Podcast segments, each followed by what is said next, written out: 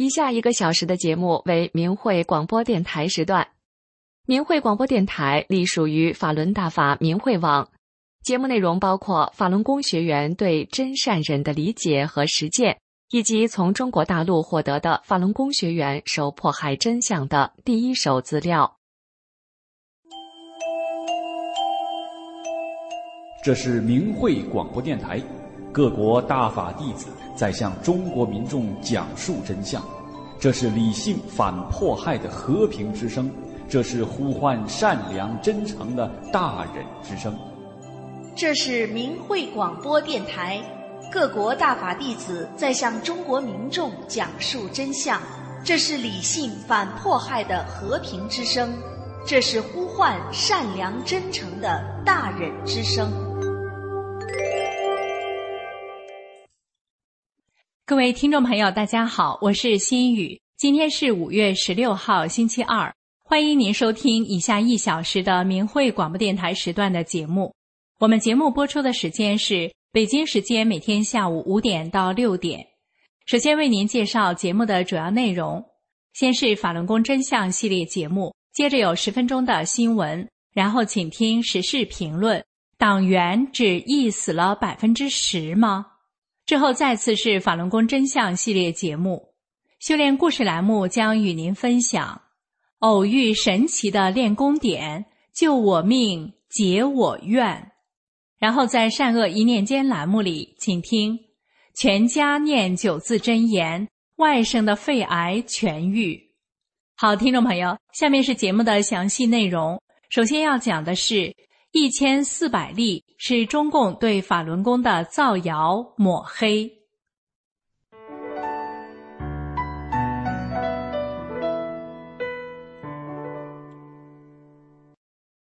听众朋友您好，这里是明慧广播电台法轮功真相系列节目，今天为您带来的是一千四百例是中共对法轮功的造谣抹黑。所谓的一千四百例，就是中共捏造并栽赃为修炼法轮功导致的一千四百例杀人、自杀、死亡案例。但是，二零零一年夏天，一位名叫肖玉芬的大陆女士向海外民慧网投书，撕开了当时大陆新闻媒体界最恶毒谎言的黑暗一角。肖女士的丈夫王库。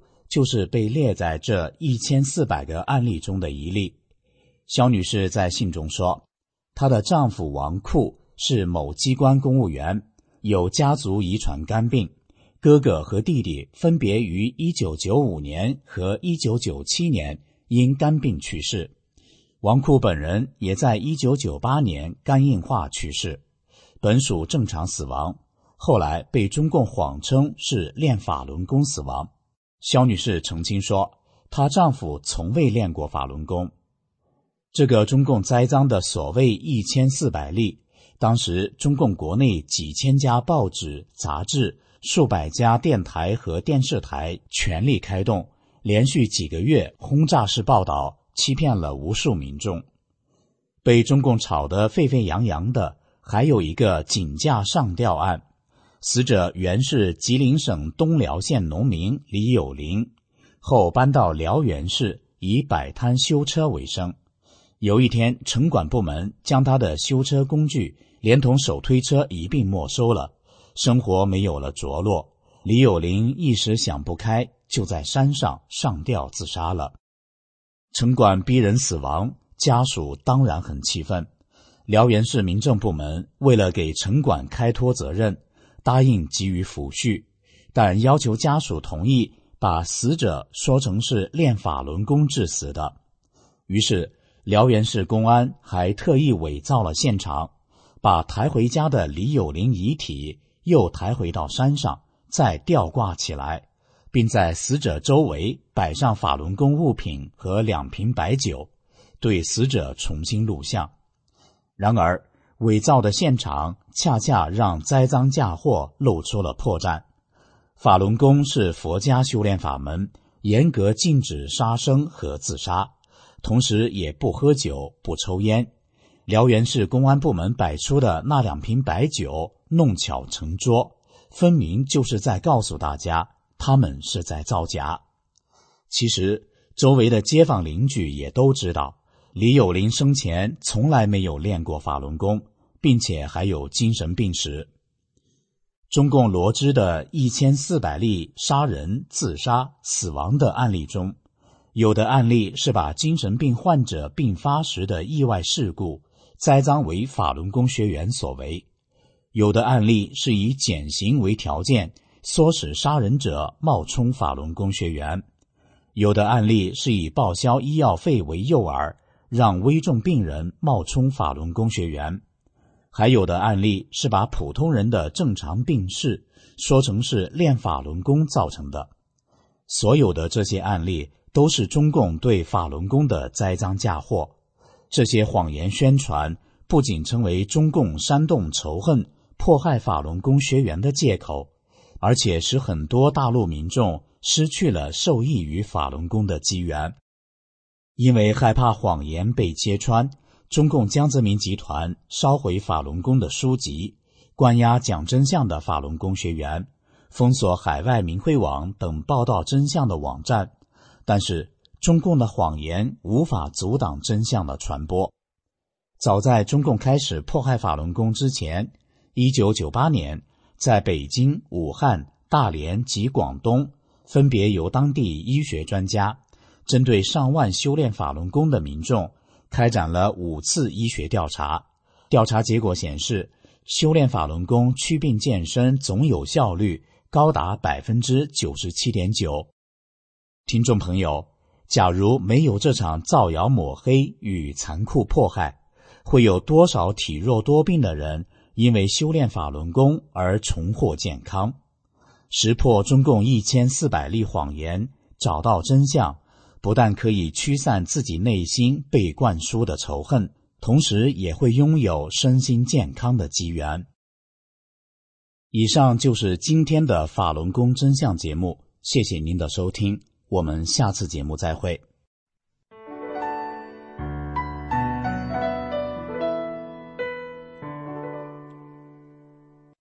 接下来为您播报十分钟的新闻。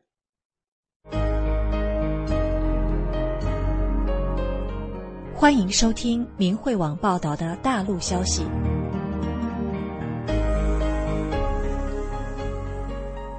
这期节目的主要内容有：中国大陆各个省市大法弟子恭贺世界法轮大法日暨师尊华诞；遭迫害家破人亡，吉林市赵旭东妇女再次被绑架；哈尔滨又一公安局局长孙祥宇遭恶报落马被查。下面请听详细内容。据明慧网报道，中国大陆各个省、自治区、直辖市的不同民族、不同行业、不同年龄的法轮大法弟子，恭贺李洪志师傅的七十二岁华诞，庆贺世界法轮大法日。福建省福州市大法弟子表示，每到这个伟大殊胜的日子，弟子对师傅的思念与感恩之心无以言表。师尊救度之恩，生生世世无以回报。没有师父的救度，就没有弟子的今天。北京大法弟子写道：“我们在师尊的慈悲保护下走到今天，我们十分珍惜剩下的时光，要修好自己，兑现誓约，多救人。”吉林省长春市大法弟子表示：“谢谢师父慈悲苦度。”使弟子走上了返本归真之路。弟子要助师正法，做好三件事：多救人，圆满随师回自己真正的家。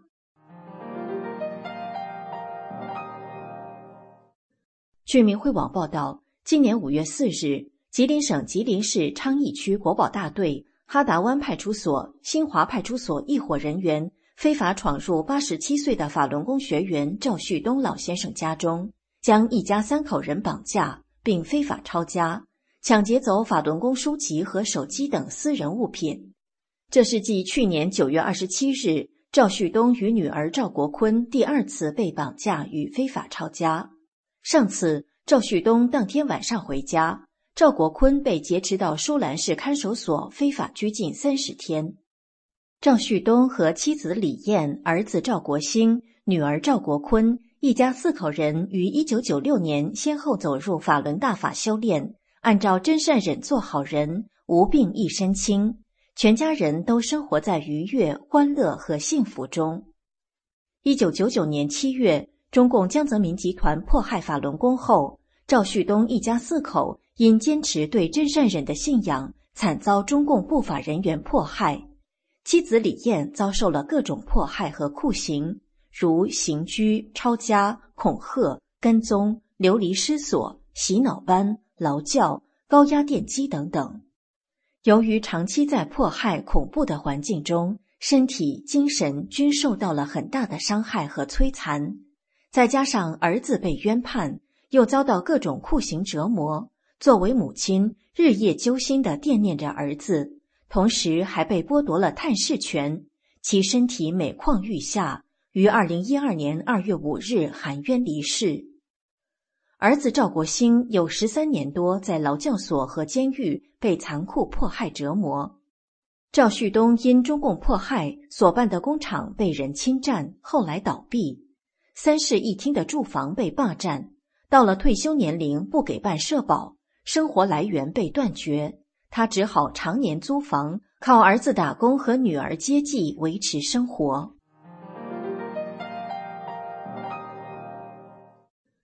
据明慧网报道，据今年四月二十八日黑龙江消息，黑龙江省哈尔滨市南岗区原中共常委、区纪委书记、区监委主任孙祥宇涉嫌严重违纪违法，目前被查。现年五十岁的孙祥宇。一九九三年起，在牡丹江检察院及政法委工作。一九九九年七月，江泽民集团迫害法轮功后，他在哈尔滨市公安局历任治安处治安科副科长、金宝支队副支队长，又长期在哈尔滨市香坊区、松北区、呼兰区公安分局任局长等要职。他为了捞取往上爬的资本，甘心充当江泽民集团的打手，积极迫害法轮功。据明慧网报道，在他任哈尔滨市松北区公安局局长、哈尔滨市呼兰区公安局局长期间，当地法轮功学员被迫害的尤为严重，他负有不可逃脱的责任。善恶有报是天理，孙祥宇涉嫌严重违纪违法被查，应该是上天惩治恶人的一种形式吧。据明慧网统计。迄今为止，被中共迫害致死的法轮功学员中，能够查明身份的有四千九百四十三人。但由于信息封锁，尤其是中共掩盖活摘法轮功学员器官的罪行，法轮功学员因迫害而导致的实际死亡人数远远超过这个数字。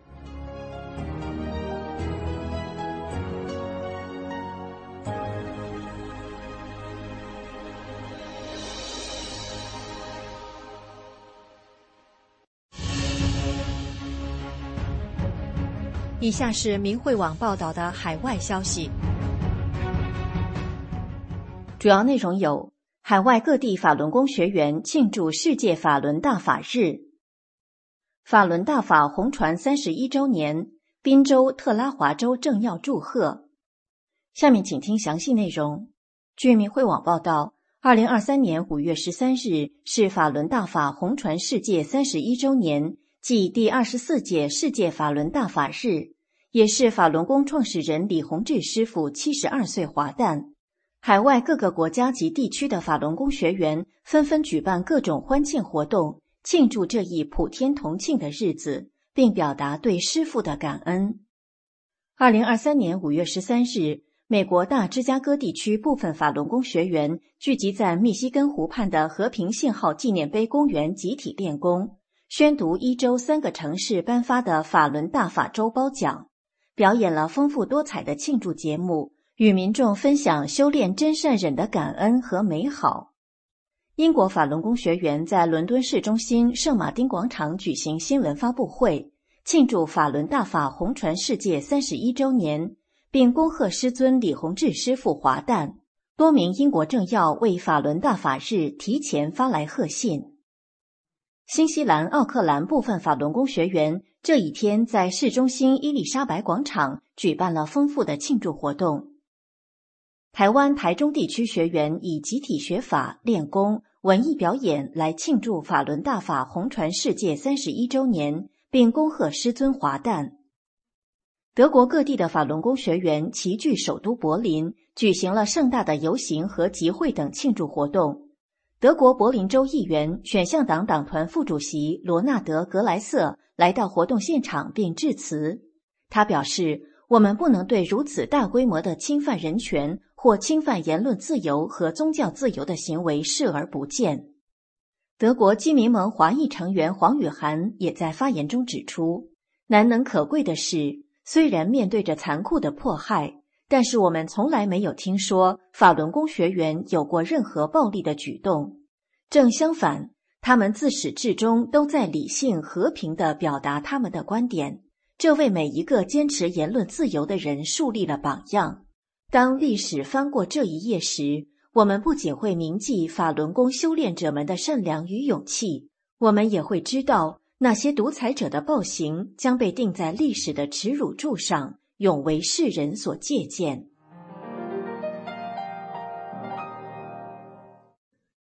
据明慧网报道，今年五月十三日是世界法轮大法日，法轮大法已红传世界三十一周年。使一百多个国家的上亿人身心受益。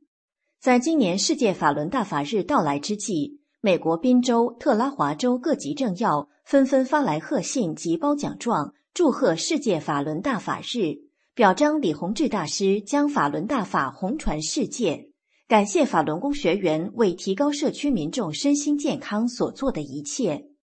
到目前为止，宾州州长乔什·夏皮罗。宾州联邦众议员麦克凯利、宾州参议员杰伊科斯塔、德夫林罗宾森和林赛威廉姆斯等二十位政要发来十六封贺信及褒奖。宾州州长乔什夏皮罗在贺信中表示：“作为州长，我代表宾州所有居民，很高兴地庆祝第二十四届世界法轮大法日。我为一个快乐的庆祝活动献上我最美好的祝愿。”费城市长詹姆斯·肯尼颁发褒奖状，宣布五月十三日为费城世界法轮大法日。宾州匹兹堡市市长埃德盖尼颁发褒奖，并宣布今年五月十三日是匹兹堡市世界法轮大法日，庆祝法轮大法学员对宾州和世界的贡献，感谢法轮大法改变了许多人的人生，使上亿人身心受益，按真善忍的标准修炼。宾州第四十三区参议员杰伊科斯塔在褒奖状中写道：“法轮大法的核心价值是真善忍，这些是宇宙的最基本特性，是每天生活和修炼的指导。”宾州参议院祝贺大费城法轮大法学会在世界法轮大法日大法红传三十一周年之际获得当之无愧的认可，并衷心祝愿在未来取得更大的成功。最后，让我们共同关注一下三退大潮。在海外大纪元退党网站上公开声明退出中共党团队的人数已达到四亿一千三百万。今天的时事评论题目是：党员只意死了百分之十吗？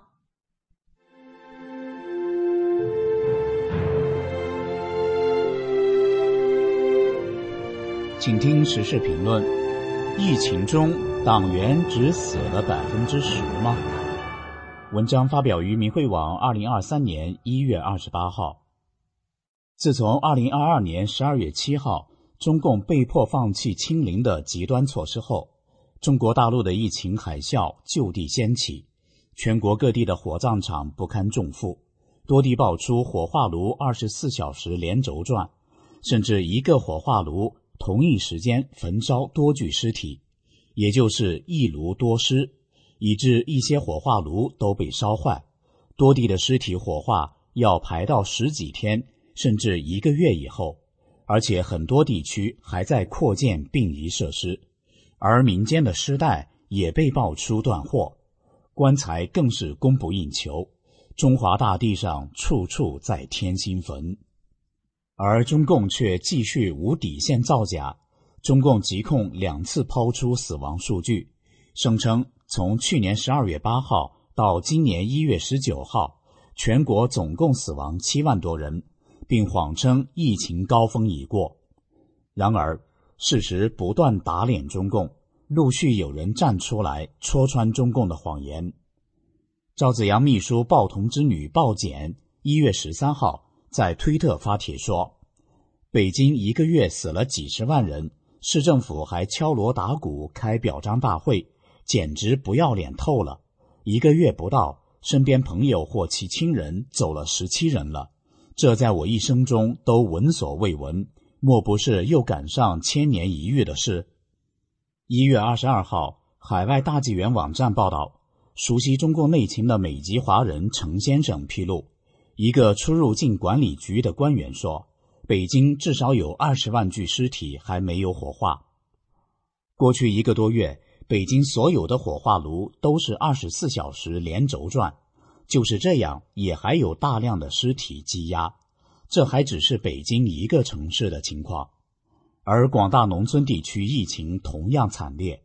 去年十二月二十八号传出的一段视频显示。”重庆一个村庄十几家在同一天办白事，在一个村庄的路边搭满灵棚。拍视频的女子操着四川口音介绍：“前面七八家，这里还有，到处都摆满了。”今年一月十六号，陕西省宝鸡市陈仓区赤沙镇的村民林女士告诉大纪元：“村里的书记和村长都跟我说，今年疫情影响，死的太多。”身体条件不好的七八十岁、九十岁的，基本都死光了。林女士还透露，有的从事业单位退休的人也死了，拉到宝鸡市殡仪馆得排十天八天的队，排不上火化，都拉回村里土葬了。全国各地都有民众在互联网上曝光当地惨烈的疫情，很多人都说，人们不是在忙着过年，而是忙着奔丧。二零二三年一月十五日，法轮大法创始人李洪志大师开示：三年多来，中共一直在掩盖疫情，中国的疫情已经死了四亿人。李洪志大师揭示出的天机，令世人感到震撼震惊，因为这个死亡规模可以说超过了人类历史上任何一次大瘟疫。很多民众经过仔细思考与推敲后，才恍然大悟。对中共的极端造假感到愤怒，也有不少人面对陌生而又震撼的真相感到难以置信，一时间缓不过神来。中共二零二零年五月公布全国人口为十四点一亿，但这一数据被国际知名人口学专家易富贤批判。易先生根据多年对中国人口的观察，通过数学建模。得出中国总人口只有十二点八亿人。另一个可参看的大数据是二零二二年上海公安泄密的数据库。网名 China 丹的黑客在二零二二年六月三十号在黑客突破论坛上出售含有九点七亿条中国个人资讯的信息。这个泄密的数据库被外界认为接近中国真实的人口现状，这意味着。中共的真实人口数量也就是不到十亿，那么也就是说，三年疫情在中国死了四亿人。从各个数据分析的角度来看，完全是吻合的。可是，为什么有人感受不到死了那么多人呢？为何有人对这个数字感到震惊，甚至感觉难以置信呢？其实，人的眼睛、大脑以及惯性的感觉。往往会给人造成一些错觉。最简单来讲，中国有七亿人还是十四亿人，在北京市中心看日常风景的人，通常是无法准确判断的。首先，我们可以一起看一下邓巴的幺五零定律。一九九零年代初，伦敦大学学院教师邓巴提出，个体维持紧密人际关系的上限。是由大脑皮层中的新皮质区域的大小以及相应的处理能力决定的。个人社交网和自然形成的社群大致规模是一百五十人。当你的社交规模所涉及的人员没有出现失踪，而这之外的人群发生变化的时候，你是感觉不到的。另一个造成错觉的原因就是幸存者偏差。什么是幸存者偏差呢？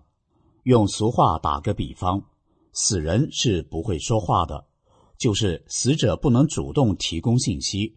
所以，当一个人取得资讯的管道仅来自于幸存者，也就是活着的人时，此资讯大都会存在与实际情况的偏差，而这种偏差可以导致各种错误的结论。因此，如果你的社交圈在疫情中死去的人相对较少，你很难感受到全家染疫死亡后只剩下自己的那种人对死亡和死亡率的感受的。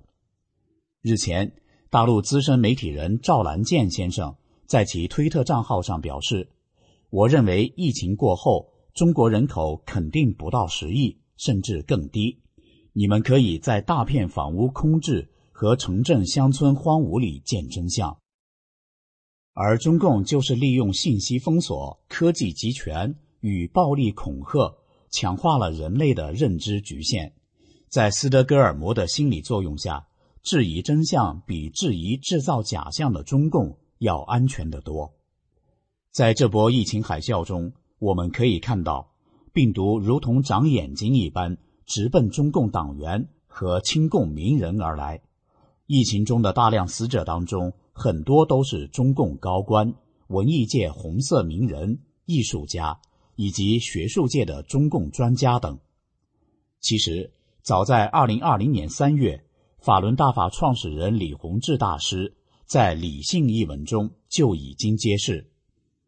目前，中共病毒、武汉肺炎这样的瘟疫是有目的、有目标而来的，它是来淘汰邪党分子的，与中共邪党走在一起的人的。疫情的发展印证着李洪志大师的话：十四亿人已经有四亿人在疫情中丧生，全国的平均死亡率将近百分之二十九，而且李洪志大师还开示。这波疫情结束的时候，中国会死五亿人。这表明接下来的疫情还会再带走一亿人。那么，怎样才能躲过这场劫难呢？李洪志大师谆谆告诫世人：远离中共邪党，不为邪党站队，因为他背后是红色魔鬼，表面行为是流氓，而且无恶不作。神要开始铲除他了，为其站队的都会被淘汰，不信就拭目以待。李洪志大师还说，人应该向神真心的忏悔，自己哪里不好，希望给机会改过，这才是办法，这才是灵丹妙药。二零二三年一月二十号，也就是中国年前的腊月二十九日。李洪志大师又发表了《为什么会有人类》一文，向全人类揭示了人类的来源以及更多的人们从未知晓的天机。李洪志大师开示道：“因为人体可以在苦中消罪业，同时在无正理中能坚守神说的正理，又能保持善良，就会得到生命的提高。幕后已到。”三界天门已开，创世主已在选择这种人救度。希望有缘人能够来读一读《为什么会有人类》这篇文章，这是神的呼唤，给自己一个机会，千载难逢的机会，别轻易错过。以上的时事评论内容选编自肖鹏杰的评论文章《造假、质疑和错觉》。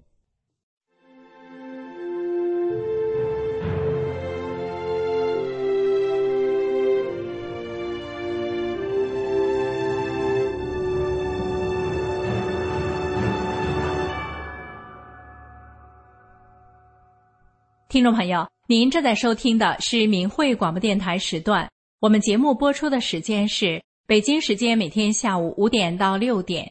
更多节目可以通过破网软件到明慧电台网站收听，网址是 mhradio 点 org。欢迎您继续收听下面的法轮功真相系列节目。我们要告诉您，天安门自焚的画面是谁拍的？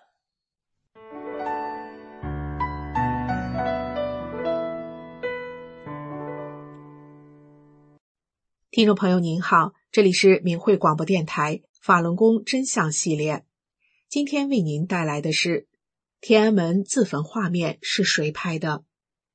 二零零一年一月二十三日除夕，在天安门广场发生了一起震惊中外的自焚事件。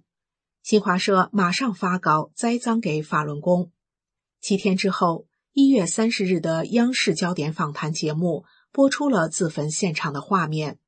但是这些现场画面除了一些远景之外，还有平视和俯视的近身大特写，因此立即引起质疑：这些画面是谁录制的呢？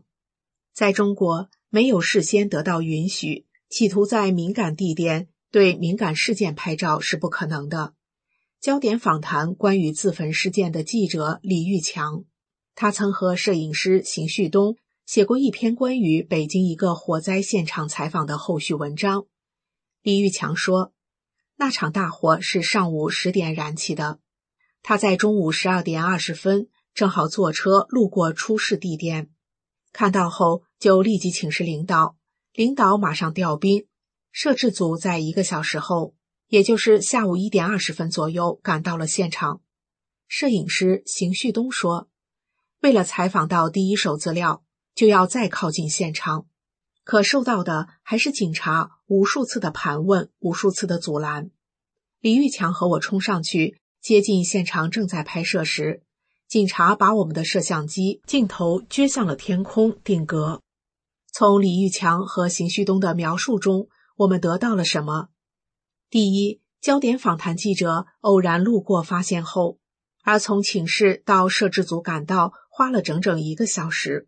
因此，要拍摄到突发事件的最早画面几乎是不可能的。第二，要想接近现场拍摄，就不得不突破警察无数次的盘问、无数次的阻拦。第三，警察是不让记者摄像的，在事件现场要拍一个大特写，没有事先得到允许是绝对不可能的。但是，第一个自焚者是王进东，在焦点访谈的节目里。有王进东的现场画面，我们看到画面里，警察拎着灭火毯，在王进东的身后慢悠悠地晃来晃去，等着王进东喊完口号。那时王进东是坐着的，所以摄影师要弯下腰来，才能拍出焦点访谈节目中王进东的平视镜头。而且摄影师的镜头很稳，这个画面完全不是一个突发事件记者抢拍的样子。而小女孩刘思颖躺在地上喊妈妈的镜头，是从上往下俯视的特写，画面干净，没有任何因为当场人员抢救行动的遮挡。等刘思颖喊完妈妈，镜头拍好了，几个人才一拥而上，把刘思颖抬上担架。这个画面更像是现场人员把地方腾出来配合拍摄的结果。焦点访谈自焚节目一播出，里面的特写镜头。马上就遭到观众的质疑。不过，中央电视台和新华社并没有出来澄清特写镜头的来源，倒是远离北京这个政治中心的《羊城晚报》登了一条小消息，说是特写镜头来自 CNN 记者被收缴的录像带，因为当时正好有 CNN 记者在天安门广场。但是这一说法被 CNN 的新闻主管艾森乔丹否认了。艾森乔丹说：“CNN 的摄影师在事件发生后几乎立即被捕。其实我们都知道，在天安门广场，别说外国记者，就是中国人，遇到突发事件，你能随便照相吗？刚摆个姿势，立马就会被收拾了。那么这些现场画面究竟是谁拍下来的？他们又为什么能够不受干扰的拍出这些画面呢？另外一方面。”当时这些所谓的自焚者并非集中在一起的，他们是散布在天安门几个不同的地方，所以就算当天警察真的破天荒的没有干扰拍摄，正常的新闻团队也是拍摄不出来的。电视制片人李军说，他的一个同事曾这样对他说：“你就是给我一台摄像机，告诉我天安门广场有自焚，我都拍不下来。”李军说：“因为这个自焚的过程，一般情况下也就是一分钟到两分钟，你想拍到第一现场很难，基本不可能。他这还不只是第一现场的问题，他的镜头拍的是非常完整的。”全景、中景、特写、不同的角度、现场录音等等，把它完整的拍了下来。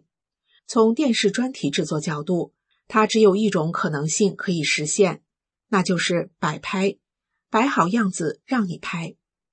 在影视摄影制作的专业人士眼中，这个天安门自焚案就是像电视制作一样的摆拍，在栽赃给法轮功而已。事实上。法轮功师傅李洪志先生在一九九四年出版的《转法轮》一书中就写道：“练功人不能杀生。”李洪志先生于一九九六年在悉尼的演讲中也明确说过，自杀是有罪的。所以，全世界任何一个地方都没有法轮功学员自焚的事情发生。那么，到底是谁制造了这场天安门自焚？他们为什么要制造这个骇人听闻的事情呢？我们可以从焦点访谈对他们这个节目的评价看出端倪。他们是这样说的：该节目在对法轮功的斗争中起到了关键作用，开创了揭批法轮功宣传工作的新局面，奠定了以后揭批法轮功节目的风格，受到了中央主要领导同志的好评。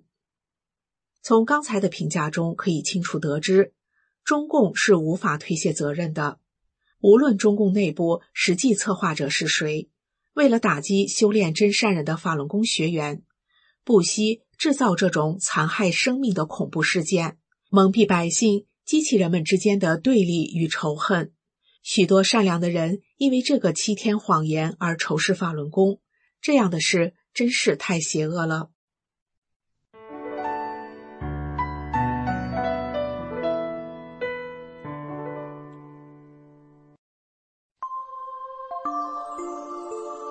身心净化，道德升华。现在是明慧广播电台修炼故事节目。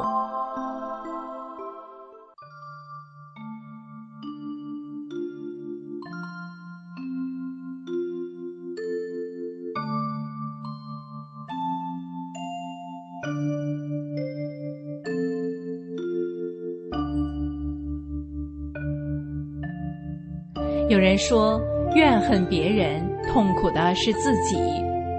故事的主人公对哥哥积怨了二十多年，后来不仅化解这场怨恨，又重获身体的健康。他是如何办到的呢？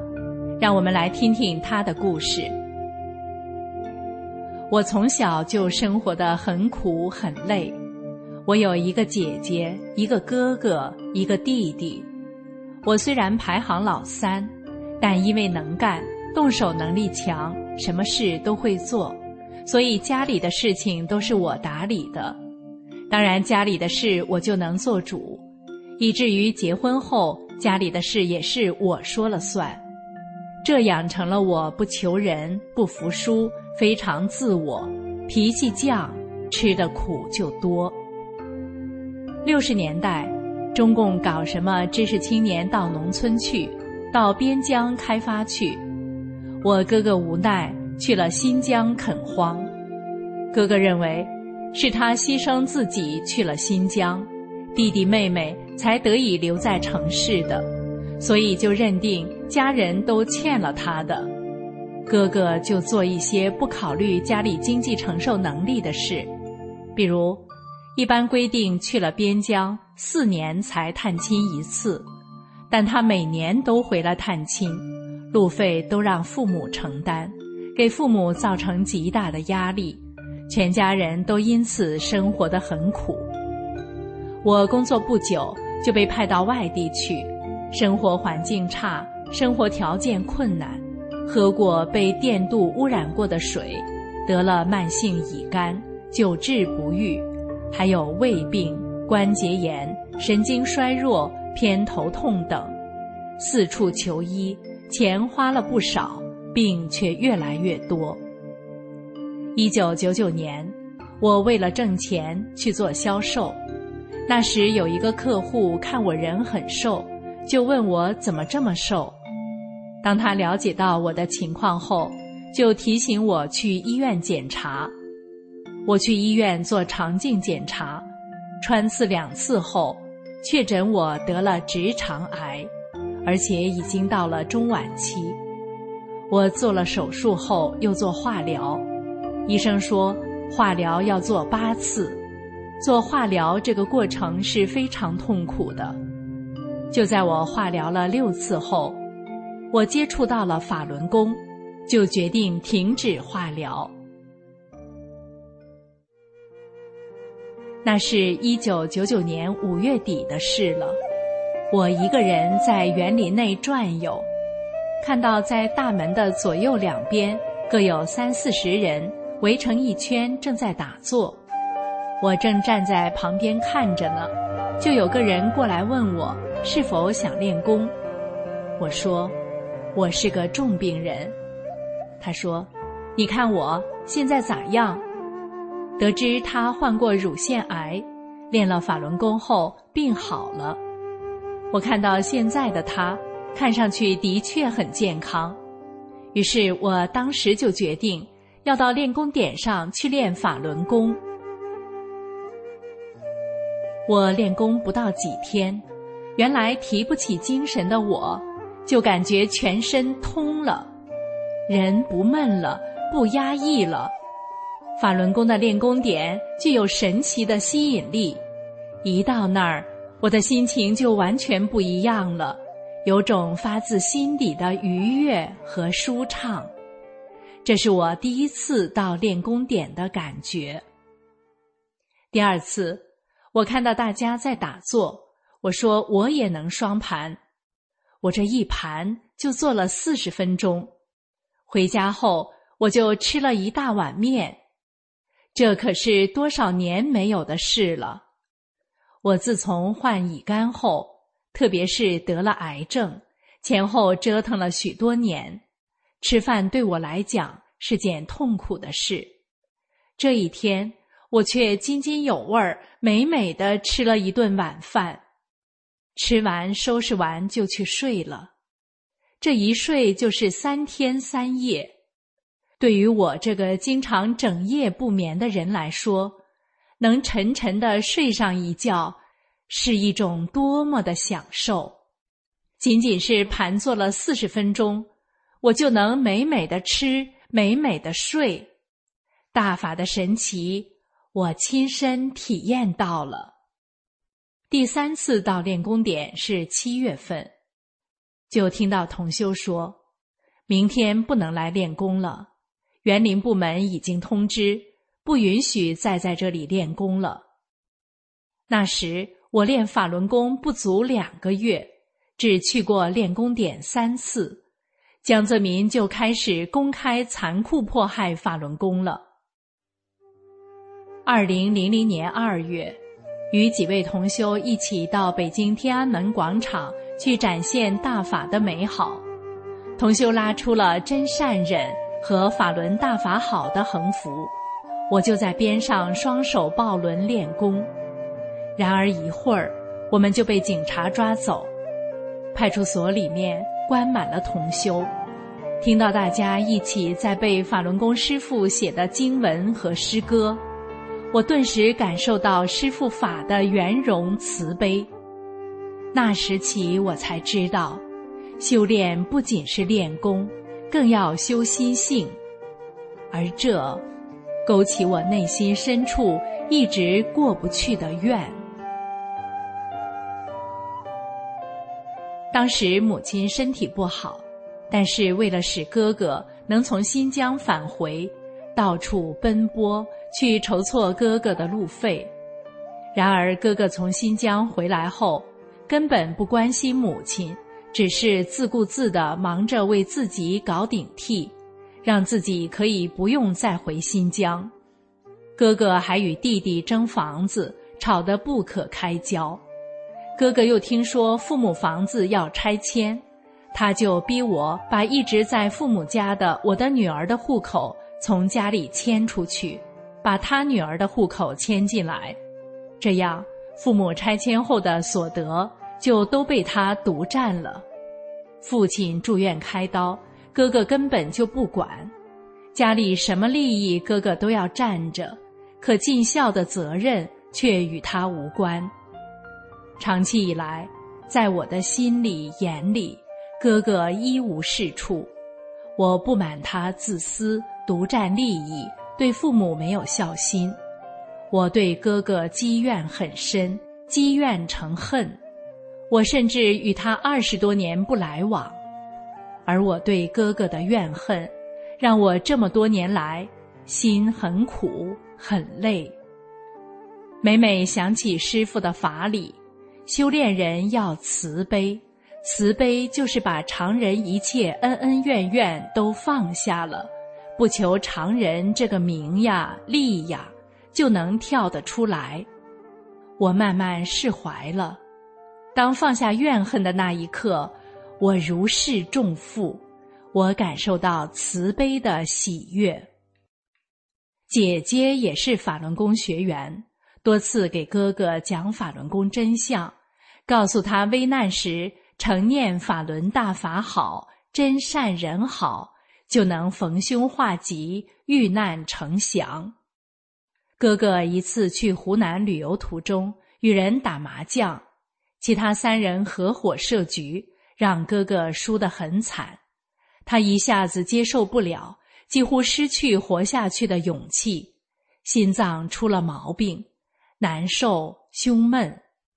此时，哥哥想起了姐姐告诉他的话，就开始成念“法轮大法好，真善人好”。念着念着，人感觉舒服了，度过了这次大难。这次亲身经历，促使哥哥走进了法轮大法修炼。修炼后的哥哥，思想境界变化很大。认识到自己过去独占父母的拆迁房是不对的，这么自私的哥哥，竟能臣服于法轮大法。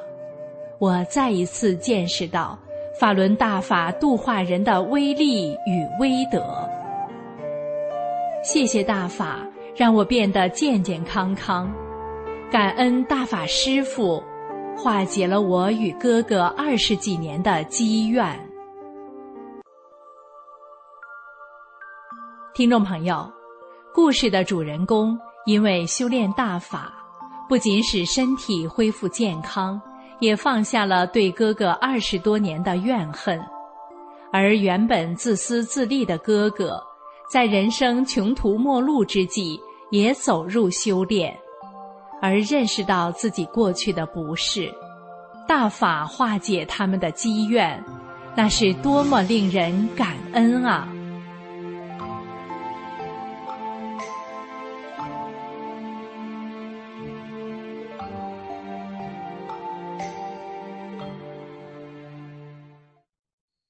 诚心敬念九字真言，拯救了一个大家庭。亲属们都说真是神迹呀！善恶一念间栏目与您分享的是：全家念九字真言，外甥的肺癌痊愈。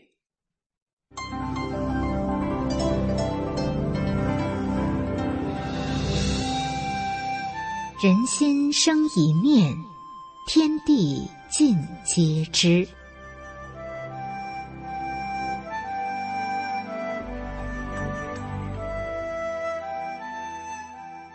听众朋友您好，欢迎收听明慧广播电台《善恶一念间》节目。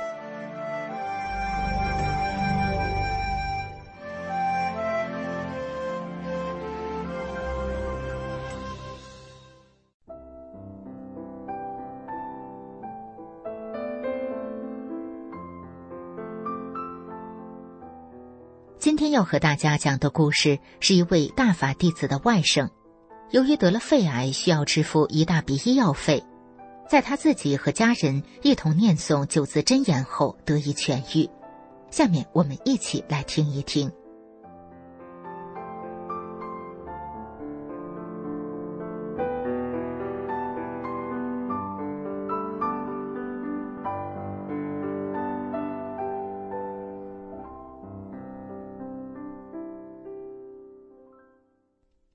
我有一个外甥叫小峰，今年四十四周岁，是我二姐的小儿子。在去年年底，小峰在当地市医院被检查出肺癌，医生建议手术，手术费需要三十万元。小峰没有固定工作，平时干一些刮大白的活儿，家里还需支付房贷，老婆孩子都没工作，根本就拿不出手术费。小峰的一个哥哥和两个姐姐商量后，决定一家出十万给小峰拿手术费，并且告诉小峰，哥哥姐姐还会资助他家里的一些生活费用，让小峰安心治病。之后，哥哥姐姐就带小峰去了省里的肿瘤医院，检查报告令人绝望。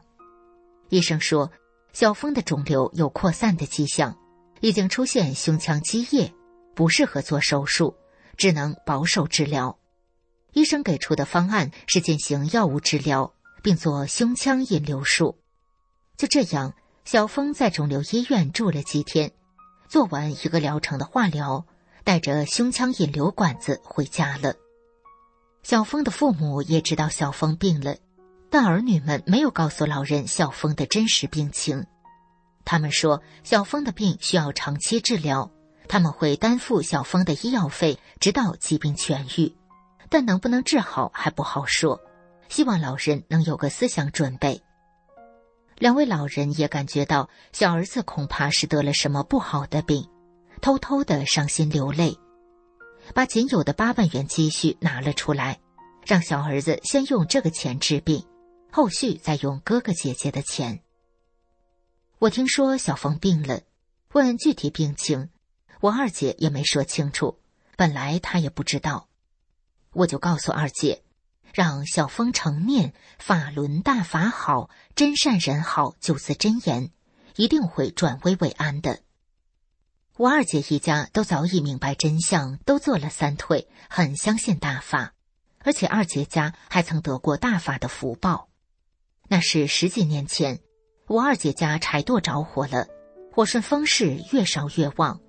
他忽然想起我跟他讲过的，遇到危难，诚心念动九字真言，就会逢凶化吉。他就在心里念“法轮大法好，真善人好”。刚念了一遍，发现大火明显小了，越来越小，直到扑灭。所以二姐一家都相信法轮大法好。小峰的一个表姐给他找来了李洪志师傅的讲法录音。他每天睡前都会用心去听。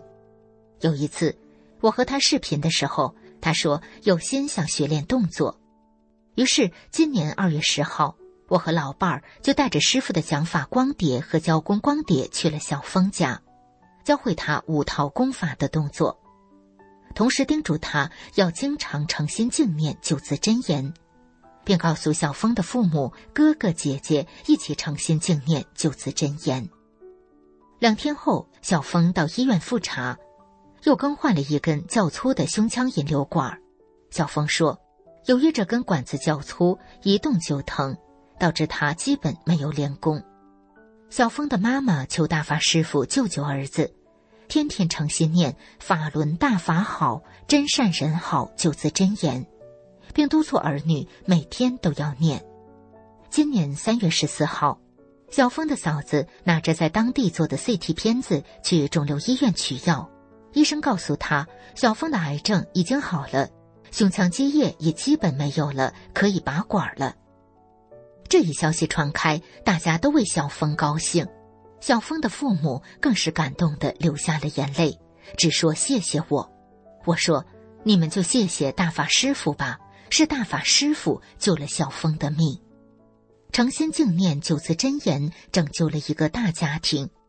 亲属们都说，真是神迹呀！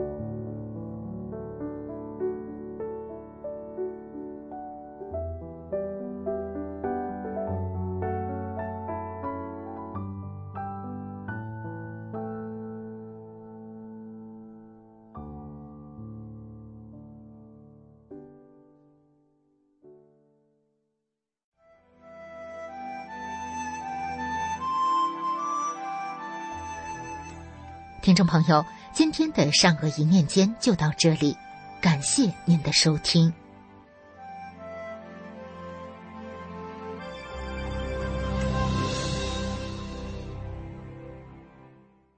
最后是天音静月，让我们一起来欣赏歌曲。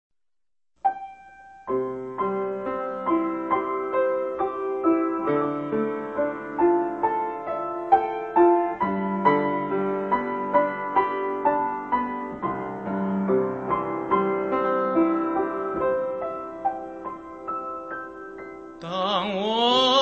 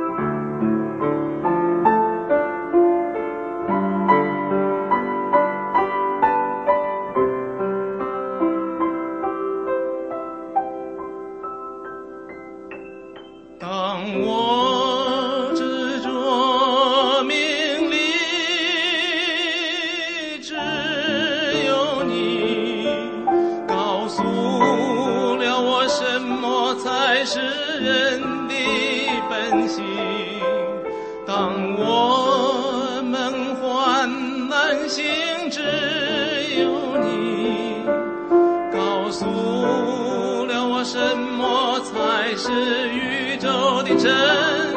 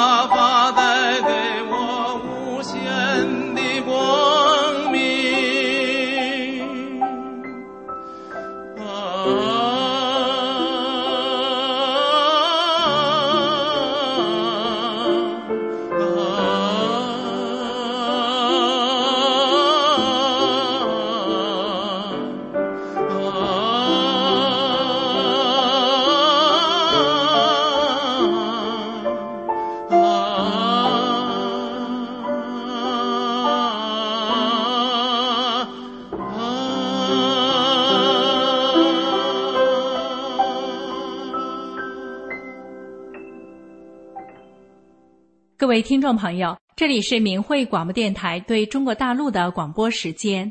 我们的收听时段是北京时间每天下午五点到六点。更多节目可以通过破网软件到明慧电台网站收听，网址是 mhradio 点 org。今天的节目就为您播送到这里，心语感谢您的收听，我们明天同一时间再会。